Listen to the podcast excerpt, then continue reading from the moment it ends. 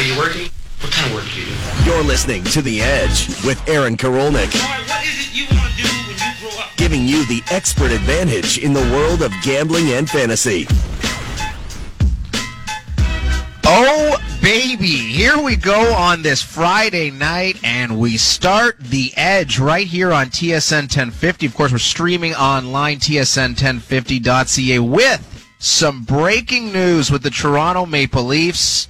Their search, at least for now, for that right handed shot, top four defenseman, is over. According to multiple reports, the Toronto Maple Leafs, just 10 minutes or so ago, have agreed to terms with Calgary Flames, former Calgary Flames defenseman TJ Brodie on a four year deal worth $5 million per year. So if you were one of those people out there that were hoping for Alex Pietrangelo to come home and join his boyhood team, you are out of luck because that would seem to take the Toronto Maple Leafs out of contention. That's right. TJ Brodie, a four year deal worth a reported $5 million dollars per year to join the Toronto Maple Leafs. And I've worked at TSN for a long time. My name is Aaron Karolnik, by the way, Al's brother behind the glass here at TSN 1050. Worked at TSN for nine years, and Free Agent Frenzy is always one of the most fun days on the calendar to work at TSN. It's super cool to see everything behind the scenes, how it all works, and see Duthie and McKenzie and Dreger and the entire crew do their thing. Today, a little bit different. I think a lot of people were at home watching.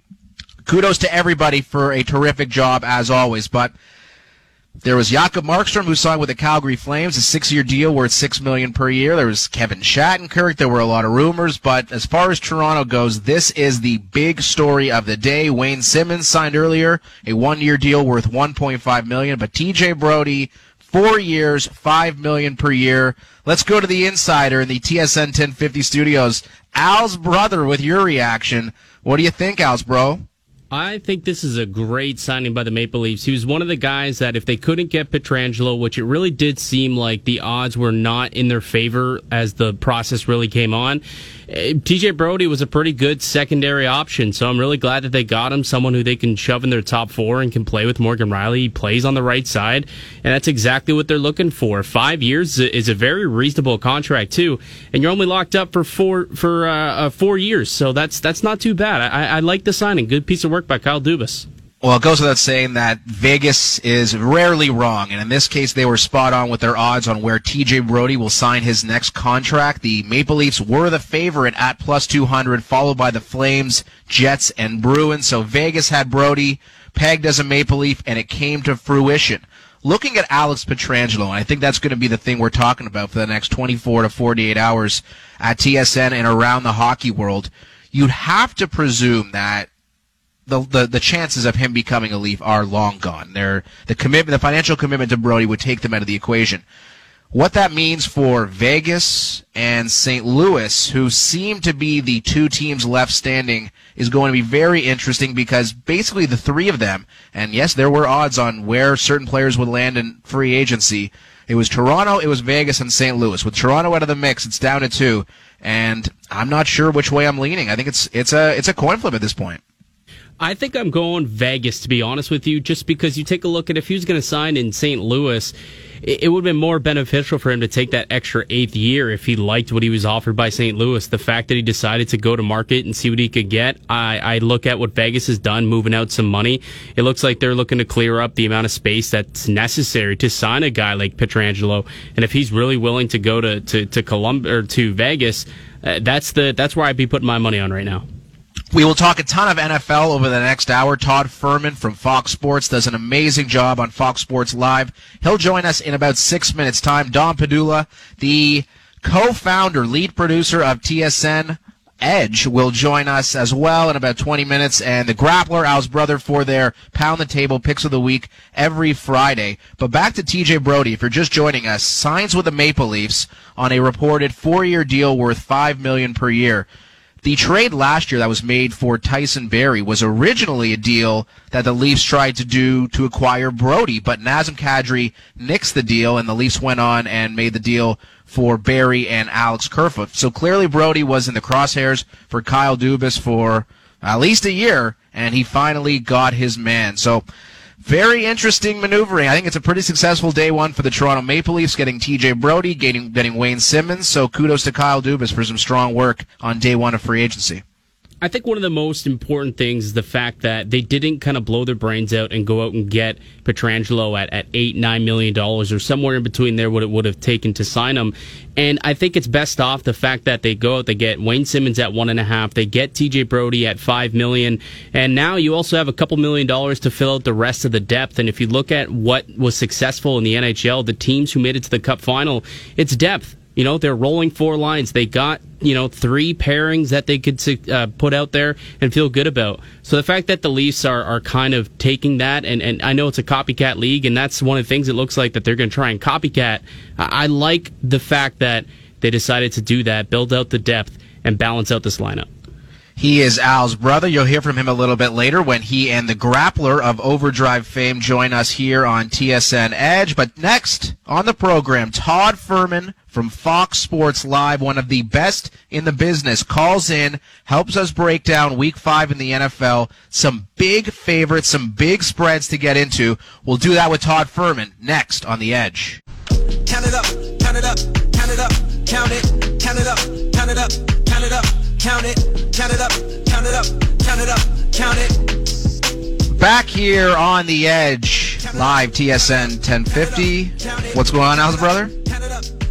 Okay, all right. So Todd Fuhrman not there with us quite yet, but we have some breaking news to react to here in Toronto. TJ Brodie is a Maple Leaf. You know TJ Brodie as the 30-year-old defenseman who previously played for the Calgary Flames. And that's a very loud music house, brother. You gotta turn down, turn it down, turn it down a little bit. I know you're excited about TJ Brodie, but we'll get to uh, Todd Fuhrman when he joins us in just a moment. But the story with Brodie, free agent, a left-hand shot defenseman who plays the right side. He predominantly played with Mark Giordano for the last couple of years, so he's familiar with that situation. You imagine he's going to slide in next to Morgan Rielly on that top pairing.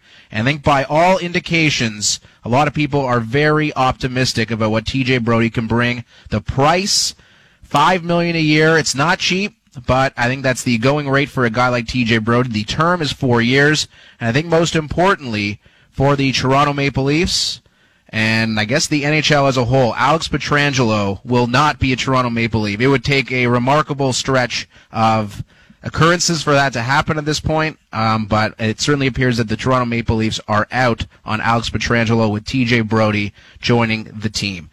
Week five in the NFL is coming up, and there are not a litany of great games. I mean, I think you looked at Thursday night last night between the Bucks and the Bears. That was one of only three games on the schedule between teams over 500. So there's a lot of unfortunate looking matchups, but that does not mean there is not value out there to be bet. And there's some big numbers, and we'll talk to Dom Padula in about 15 minutes time, the um, the lead producer of TSN Edge, about some of the survivor pool picks that we're looking at, and there's some big double digit dogs, include big double digit favorites, I should say, including the Dallas Cowboys, who are hosting the New York Giants. Dallas one and three, probably the worst defense in the NFL. They're up against the 0 and 4 Giants, who might have the worst offense in the NFL. So that should be an interesting one. But to see D- Dallas as a double digit favorite or close to it, I think is something that surprised a lot of people. The Baltimore Ravens. Now they smash teams. When Baltimore wins, they win big.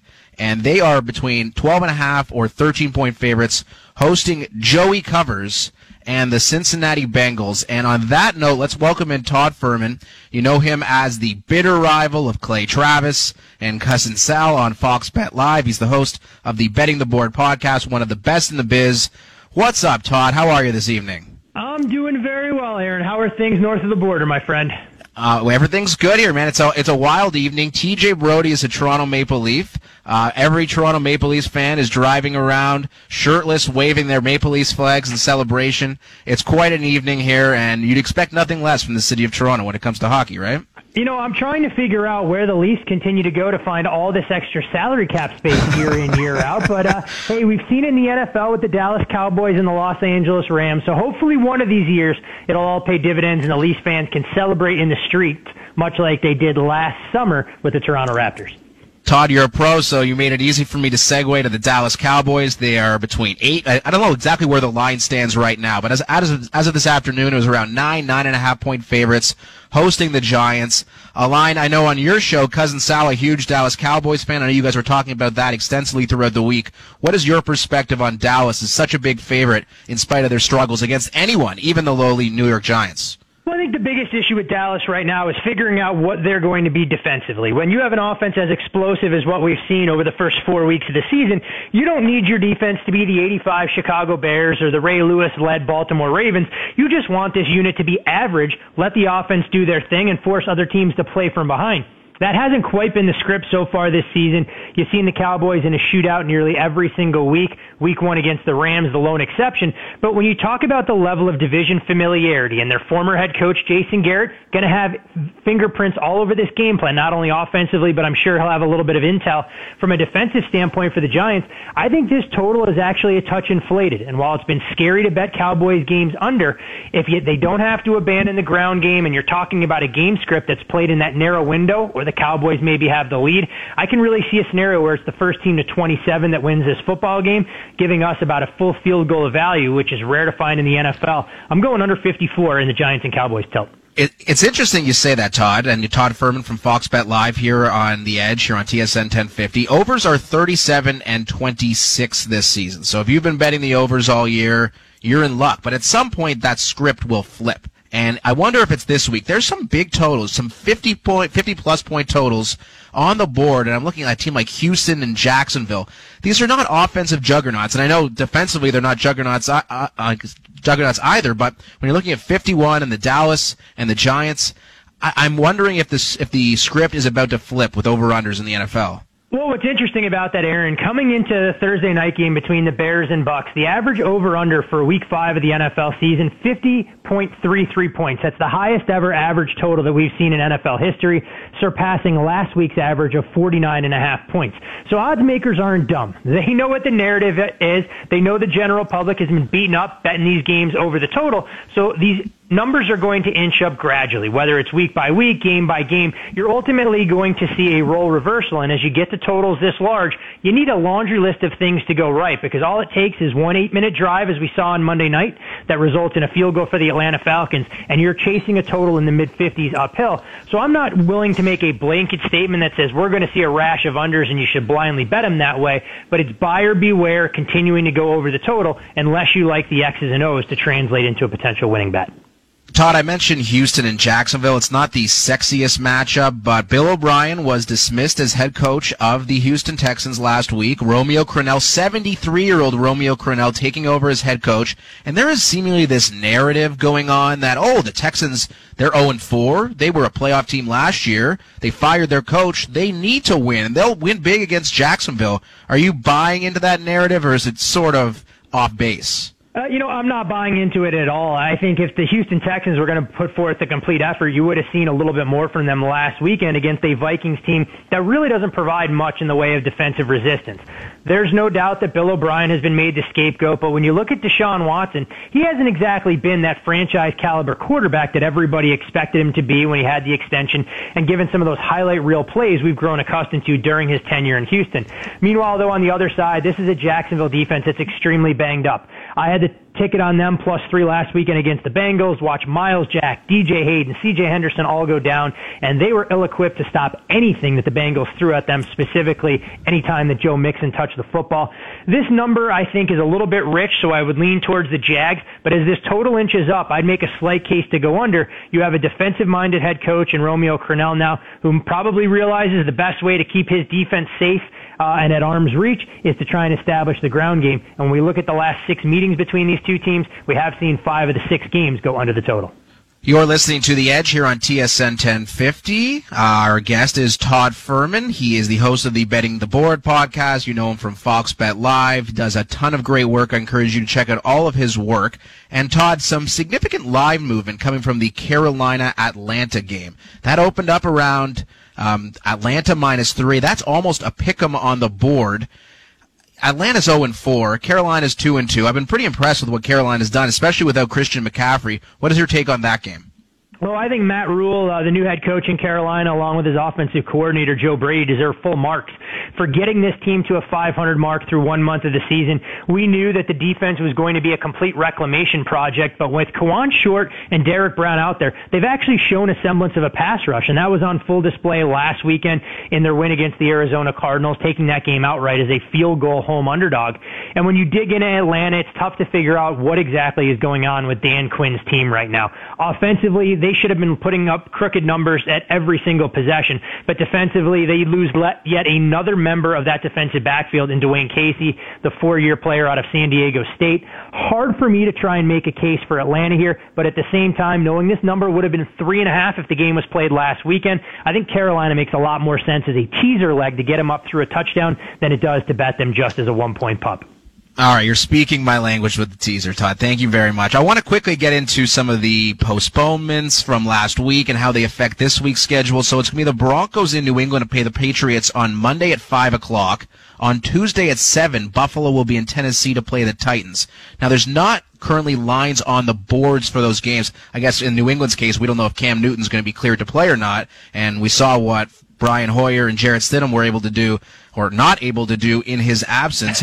what what do you envision happening as far as those point spreads and how those games play out from a gambling perspective? Well, I can't imagine even the casual football fan is going to get all that thrilled for a kickoff at 2 o'clock Pacific time on Monday between what potentially could be a quarterback matchup of Brett Rypien, uh, the Boise State product, versus Brian Hoyer, if that's indeed what we see. But hey, there will be a point spread, there will be a total, so there's no doubt money to be made.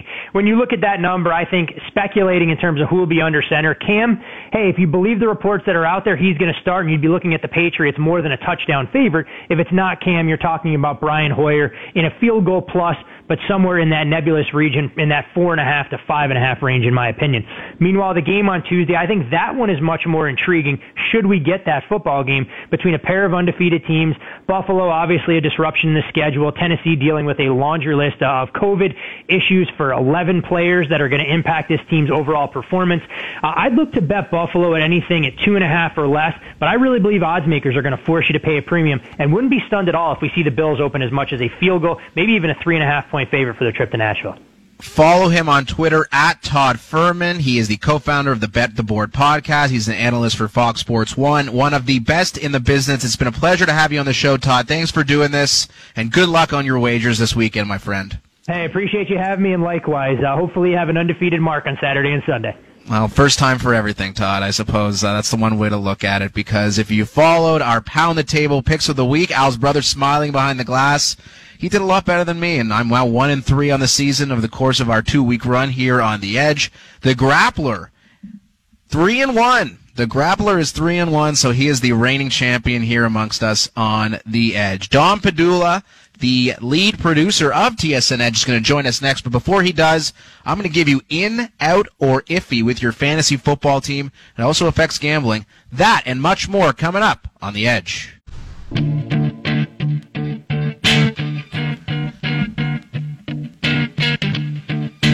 All right, we're back here on the Edge, streaming live on TSN1050.ca. Make sure to subscribe to the podcast, give it a nice rating and a nice review because we need all the help we can get. I mean, we're a fledgling new show. This is just week number three of TSN Edge on radio, but all is going pretty well so far, aside from my picks. And really, my picks are what's most important to me. It's my pride and joy giving winners to our audience, and I have been unable to do so to this point. Just one and three with our picks, but you know I'm coming with the heat on the pound the table picks of the week uh, with Al's brother and the grappler in just a moment. Uh, we should remind our audience, if you haven't heard yet, I'd be surprised if you haven't, the Maple Leafs, a big free agent acquisition this evening. Just with, with moments left on overdrive, TJ Brodie agreed to terms on a deal with the Maple Leafs. The 30 year old Plays on the right side. He's a left-handed shot, but plays on the right side for Calgary. Has for a number of years alongside Mark Giordano. He is a Maple Leaf, and he signed a four-year deal worth five million per year. So that's it for the Leafs. You mean you, I, on the back end? There was a lot of scuttlebutt from my boy Carlo Colaiacovo. Will the Leafs sign Alex Pietrangelo? Are they going to be able to fit that in? Will they have to make trades to accommodate his salary? Not the case because it does seem like it does seem like um, that is the end for the Toronto Maple Leafs and Alex Pietrangelo with TJ Brodie now in the fold. Also in the fold here on the Edge is Dom Padula. He is the lead producer and co-founder of TSN Edge. What's up, Dom? How are you? Hey, Aaron, how's it going, man? We're doing great. We're busy here.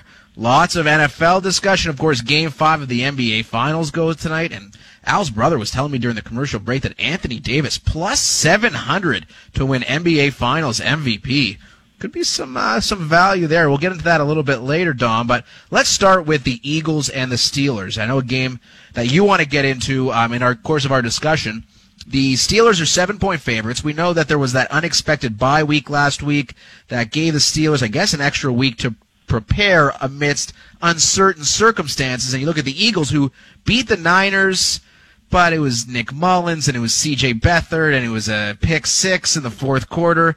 The Steelers are seven point favorites. What is your look at this game, Dom?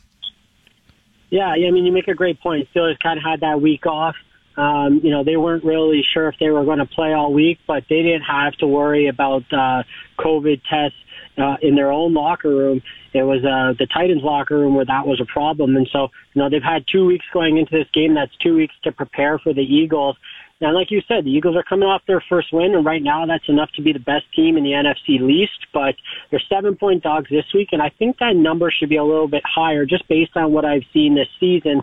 A lot of that has to do with Carson Wentz. You know, I mean, Philadelphia's had some bad injuries. I mean, that's been the case with them dating back to last season. And I think Carson Wentz was just so good at the end of last year, despite all of the injuries, that a lot of people kind of heading into the season thought, okay, like maybe that should be the expectation for Carson Wentz. He could really elevate the guys around him regardless of who he plays with. And I just think the flip side of that and something that maybe we should have considered was it was just unsustainable. Like to expect him to go out there with such a beat up offensive line and missing so many weapons and then play some really good teams uh, and, and perform at a high level consistently, I think that's a problem. And then so last week, Alex Singleton makes that excellent pick six and helps them steal one against the 49ers, which are beat up in their own right. Now go CFL. A, Let's go, baby. Alex oh, Singleton. Yeah.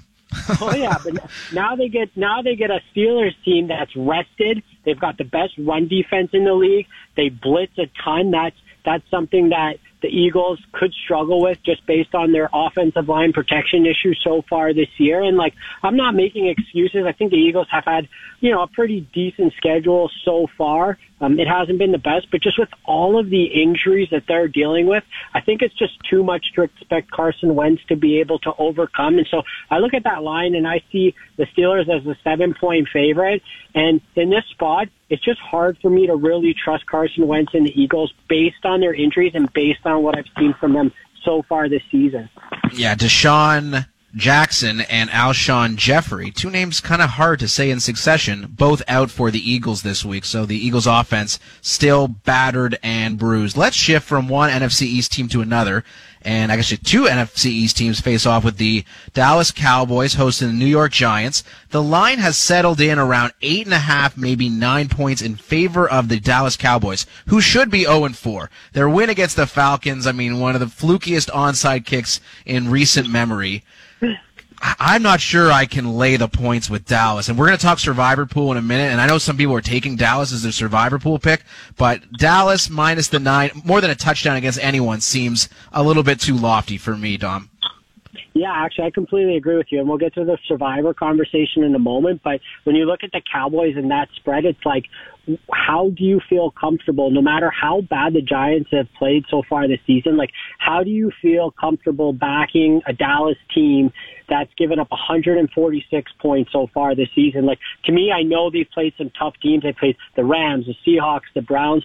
Those teams are combined 10 and 2. They've looked very good. And you know what? For the most part, the Cowboys in recent years have been outstanding against their division. They've kind of capitalized on those division games. I know that that was the case over the last couple of years. Um, but heading into this game, it's almost as if it's like, you know, I know what the offense is capable of, even though they're turning the ball over at a higher rate than I would have expected. It's just that defense is so beat up right now. They're impossible to trust. It's a division game. You eight and a half points to me, it just seems like too high of a number. I, I'm not saying that I'm going to back the Giants It's just until I see something more out of the Cowboys that makes me feel like I could trust them, I'm just going to avoid a play like taking them at minus eight and a half. So let's talk Survivor, and it's week five, so many players out there might have already used the Baltimore Ravens or the KC Chiefs. They are the two biggest favorites on the board. Fortunately for me, I still have Baltimore, so I'll be using them when they host the Cincinnati Bengals. But you look at Dallas, you look at perhaps Arizona. Al's brother just texted me saying that the Rams are his pick this week. If you've already used Baltimore and KC, who would you use as your third option, Dom? Yeah, actually, you know what? I, I wouldn't mind the Rams at, at Washington right now. I think, you know, just the way Washington's playing right now, they obviously they benched Dwayne Haskins. They turned to Kyle Allen a little bit of what I guess you would consider a safer play at the quarterback position, but that's not their only issue. I mean, if they had a defense that was just performing at a, a lights out pace and they had the skill position players around um, someone like Kyle Allen, you might be able to say, okay, maybe, maybe they hang around with a team like the Rams.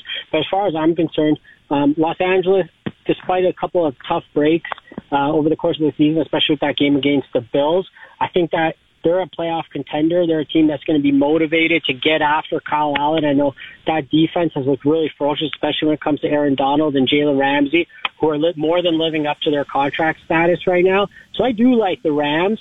Um, I've seen a couple of people talk about the Saints, you know, seven and a half point favorites against the Chargers. They get Michael Thomas back. I think if I were to choose a, if I were to be looking for a third choice though, I'd be looking at the Seahawks right now. Um, I know heading into this game, you know, I, I, I feel like I'm I've been harsher on the Vikings than a lot of other people are to this point, and part of that is just I think that their defense is just so beaten up. You know, Mike Zimmer's an incredible defensive coach, and he's always elevated um, the talent that he has on that side of the football. But their secondary just has so many holes, and when you look at what Russell Wilson's doing with Tyler Lockett and DK Metcalf. Um, they're going to get some healthy bodies back in the secondary this week with Quinton Dunbar. Um, so at home, Seahawks, I just feel like in that prime time spot, if I don't have Mahomes available and I don't have Jackson, I'll probably lean towards the Seahawks. But again, I still have the Chiefs, and that's the team that I feel most comfortable with heading into this week. And I don't think the Rams are a bad option either. So, Dom, let's talk about the Chiefs for a second. And I guess on the other, other end of the spectrum, the New York Jets. They have the same odds on this situation. The Chiefs going 16 and 0 and the Jets going 0 and 16. If you bet yes to one of those things happening, you're paid almost 9 to 1. If you had to bet on either the Jets going winless or the Chiefs going lossless, which would you bet on?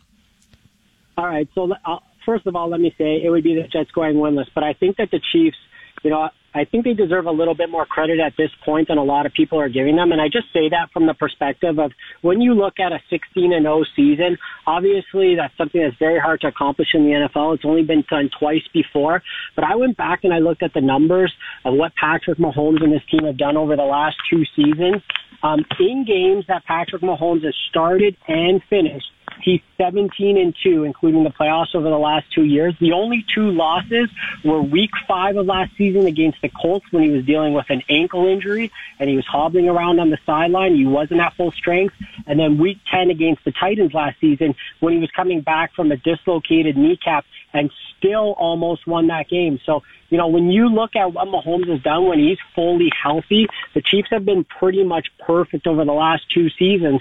So when I look at the potential for them to go 16 and 0, I'm not looking at it from the perspective of, oh my goodness, like that's something that this team can accomplish. It's just on the flip side, when you look at what the New York Jets have done so far and the mess that um, is Adam Gase is in in that situation, um, obviously, 0 and 16 seems like a much more likely and plausible situation right now. Um, big picture, the Jets just Sam Darnold, the lack of weapons around him, the lack of protection. I was blown away um, by the stat that I came across this week. So far this season, the Jets have run three goal line plays. Three goal line plays. So they're not Oof. scoring a ton of touchdowns and avoiding the goal line. It's just they're not getting there. And every other team in the league has at least double the amount of goal line plays. The league average is 13. The Jets have three. So they're not moving the football. They're not getting stops on defense. And I know that their schedule hasn't been the easiest so far, you know, with the Bills and the 49ers and the Colts, but that game on Thursday night against Brett Rypien and the Denver Broncos, when you're having a third string quarterback get his first NFL win in his first NFL start, traveling across the country from the West Coast on a short week, that's just not a good look. And the Jets, with the exception of maybe, maybe keep hanging around with the Dolphins in a divisional game, I just don't see any holes in their schedule where they're going to get that first win. So, you know, I'm not going to completely discount them. Obviously, 16 and 0 and 0 16, they're both unlikely. Um, but when I look at it, it seems clear that the Jets are going to have a really difficult time finding that first win this year. Well, Dom, the cure to a struggling offense is starting Joe Flacco at quarterback. The New York Jets will personify that this weekend against Arizona. Thank you for doing this, my man. Make sure to follow TSN Edge on Twitter at TSN underscore Edge. Go to tsn.ca slash Edge for all the content. Keep up the great work, my man. We'll talk to you soon. Hammering home conviction. Stop the hammering. It's the Pound the Table Picks of the Week Where's the hammer? on The Edge with Aaron Karolnik. All right, I've been dreading this segment all week after my pitiful 0-2 performance last week on the Pound the Table Picks of the Week. This is something we do every Friday evening when I invite Al's brother and the Grappler, the two real stars of Overdrive, to join me here on the Edge. Gentlemen, we'll start with you, the Grappler. How you feeling this evening? I'm doing good, man. It was a uh, busy day of uh, free agent frenzy, a little bit underwhelming, if I'm being honest, but uh, no, all good. Uh, looking forward to another busy weekend. How dare you disparage TJ Brodie like that, Grappler? Yeah. You need to find new No, employment. This is TSN, man. You got to be excited about the league. Okay, but dude, wh- when you're looking at Seravalli's, you know, top 75 or whatever number, and like I think Kevin Shattenkirk is the best name to come off the list. I mean, come on, like no Hall, no Pietrangelo, no Krug. I was just looking for at least one of those today, but it is what it is. I I guess it gives us more content going forward. That you know, it didn't all happen today. That's exactly it, Grappler. You know we're in the content game here in radio. Let's stretch out these signings over a period of maybe three, four months, and that makes it easier for us for us here on TSN 1050. Al's bro, how you doing this evening? Doing well, doing well. Uh, I, un- unlike the grappler, actually enjoyed my free agent frenzy experience. I got to see a bunch of the guys back in studio today who I haven't seen since like March. So it was nice. It was sort of like a little bit of a family reunion, but of course it was still a little different because you got to socially distance. You can't actually shake somebody's hand, but it was nice to see people in the flesh. I did see, Grappler, you won't like to hear this, Al's brother, some very ornery chats with Hayes and Noodles. I, I don't know if they're encroaching on your territory as producer of Overdrive, but you might want to watch your back. Grappler, we're going to let you lead off the pound, pound the table picks of the week. You are three and one throughout the course of this radio show. This is the third week. So kudos to you. You are leading the charge here on the pound the table picks, and the floor is yours. Who are your two picks this week? All right, sounds like a plan. So, to start my pound the table picks, I am taking the Panthers, the Carolina Panthers at plus one over the Falcons. And I think it all starts with Teddy Bridgewater. I mean, this is a guy, I mean, people want to talk about Alex Smith's incredible recovery and the fact that he's the backup quarterback uh, with the Washington football team this week. But Teddy Bridgewater was in a very similar situation back when he was in Minnesota with the Vikings, goes down with that gruesome injury, and now he's, you know, back and quarterbacking a pretty potent Carolina Panthers offense. So, I mean, the fact that he's been able to get back and playing playing the way that he is is simply nothing short of incredible. Uh, but you got him. I mean, Christian McCaffrey's out, and Mike Davis is no CMC, obviously. But they really haven't missed a beat without him. Like he looks solid. He's decent out of the backfield, and not to sorry, decent catching passes out of the backfield. Of course, he's decent out of the backfield, and also for the first time in years, they actually have legitimate receiving threats in DJ Moore and Robbie Anderson. So, offensive side of the ball, great. And then you look at everything that the Falcons are doing, it's just backwards, backwards. Like Julio Jones, Calvin Ridley banged up, I understand. But even when they've been on the field, this is a Falcons team that just keeps running. And I'm sorry, this isn't the Todd Gurley of the Rams. He can't run this much. They've run more on first and second down than 30 other NFL teams. So you'd think that would take the pressure off Matt Ryan and make things a little bit easier on him, but it hasn't. He's been mediocre at best. And then you look at Dan Quinn. This is a guy, I don't know how he still has his job. I mean, he came over from the Seahawks, thought of a defensive minded coach, got them to the Super Bowl that first year. And uh, but other than that, I mean, they've been bottom of the league defensively with him at the helm. So I don't know how this guy still has a job. They've been brutal defensively. So that's why I'm picking the Panthers at plus one over the Falcons. That is game one. And game number two, and I know for a fact I'm in the minority here. but I like the Browns at plus one over the Indianapolis Colts. And I, I mean, I, listen, I know this is supposed to be a pound the table segment, but I think whenever you're doing anything that involves the Browns, you can't really pound the table. So I'm going to try and BS my way through this. But uh, no, listen, he looks, he just looks more comfortable. This is a guy. He's had a rough. Let's just be honest. He had a brutal start to his NFL career. Faced a lot of pressure, and I think now finally it's been a quieter offseason for the Browns. He's looked a lot more comfortable. They finally found some sort of identity running the ball. Uh, the Nick Chubb loss obviously hurts, but I think as long as Kareem Hunt can stay on the field, you got De- D'Ernest Johnson. He's going to get some play as well, and you've got Odell and Jarvis Landry who are going to stretch the field. Should be able to make some plays deep. And then defensively, they haven't been half bad either. Led by Myles Garrett, they've been super strong against the run. And you look at what the Colts have been able to do this season. A lot of it has been run reliant. I don't think they're going to be able to do that this week. They're going to have to throw early and often. I don't think Philip Rivers can get the job done anymore if he's throwing the ball 50 times a game. So, yeah, I'm taking Baker. I'm taking the Browns. Uh, I'm all about the dog pound this week. Let's go, Browns. Wow, the grappler, three and one. I can't be hating on your picks. So, I mean, I just have to You're- nod you're- in agreement. About, you're you're about to hate on them, and you know whenever it's time to make your picks. That's right. All right, We'll- Al's we'll brother. that. Al's brother. The floor is yours. Who are your two picks for the pound the table picks of the week? Well, I'll hit on that pick because I think that it's a crappy pick. You see what I did there? You like that? Because the first team that I'm taking, yeah, that was pretty bad. Let's be, that was bad. Let's get the tumbleweeds uh, rolling through the, the the western. Go ahead. But I do, I do believe in the Indianapolis Colts. Like they got the league's best defense, and with DeForest Buckner playing lights out on their run D specifically, that has improved greatly. They limited James Robinson to 62 yards in Week One. Dalvin Cook 63 yards in Week Two. David Montgomery just 27 yards rushing last week. And what's the game plan for Stefanski and the Browns to run the ball? No Nick Chubb for them, so it'll be all Kareem Hunt in the backfield. And I think he'll have a, a difficult time trying to find those holes, and that puts the ball in Baker's hands. And I'm not betting on him to win the game himself. This should be a low scoring affair. It'll be a very grinded out type game. It's basically a pick 'em at minus one, and I'm taking the Colts. Uh, the second game here, I am going out on a little bit of a limb, so I'm cheating as well, where you say you're you're pounding the table. But the odds makers are giving the Bengals 13 points against the Ravens. 13 is a lot of points. And the Ravens just haven't quite been as explosive as they were last year. And especially with Lamar Jackson, who's reportedly dealing with a knee injury, which could limit his mobility and effectiveness. Plus, you got Joe Burrow and the Bengals riding high after their first win. I, think that, you know, he's the real deal and he can make this game a lot closer than people think. The AFC North games are always, always tough and always close. So 13 points is a bit high for me. I'll take those points. Bengals plus 13.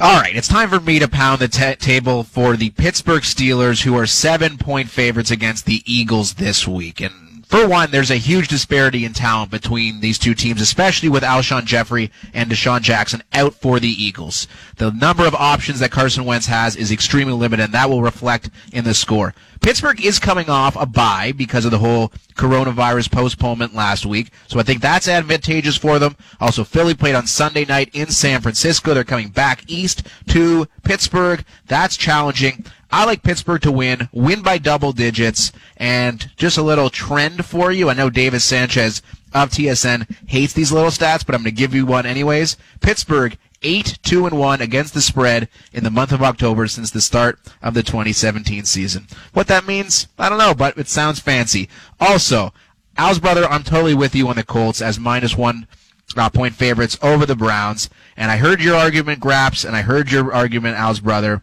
Not that it really influenced my decision because I'm a man of my own convictions, but I called the Cleveland Browns frauds last week, and they came out and put up 24 first downs in the first half against the Dallas Cowboys. 24 first downs.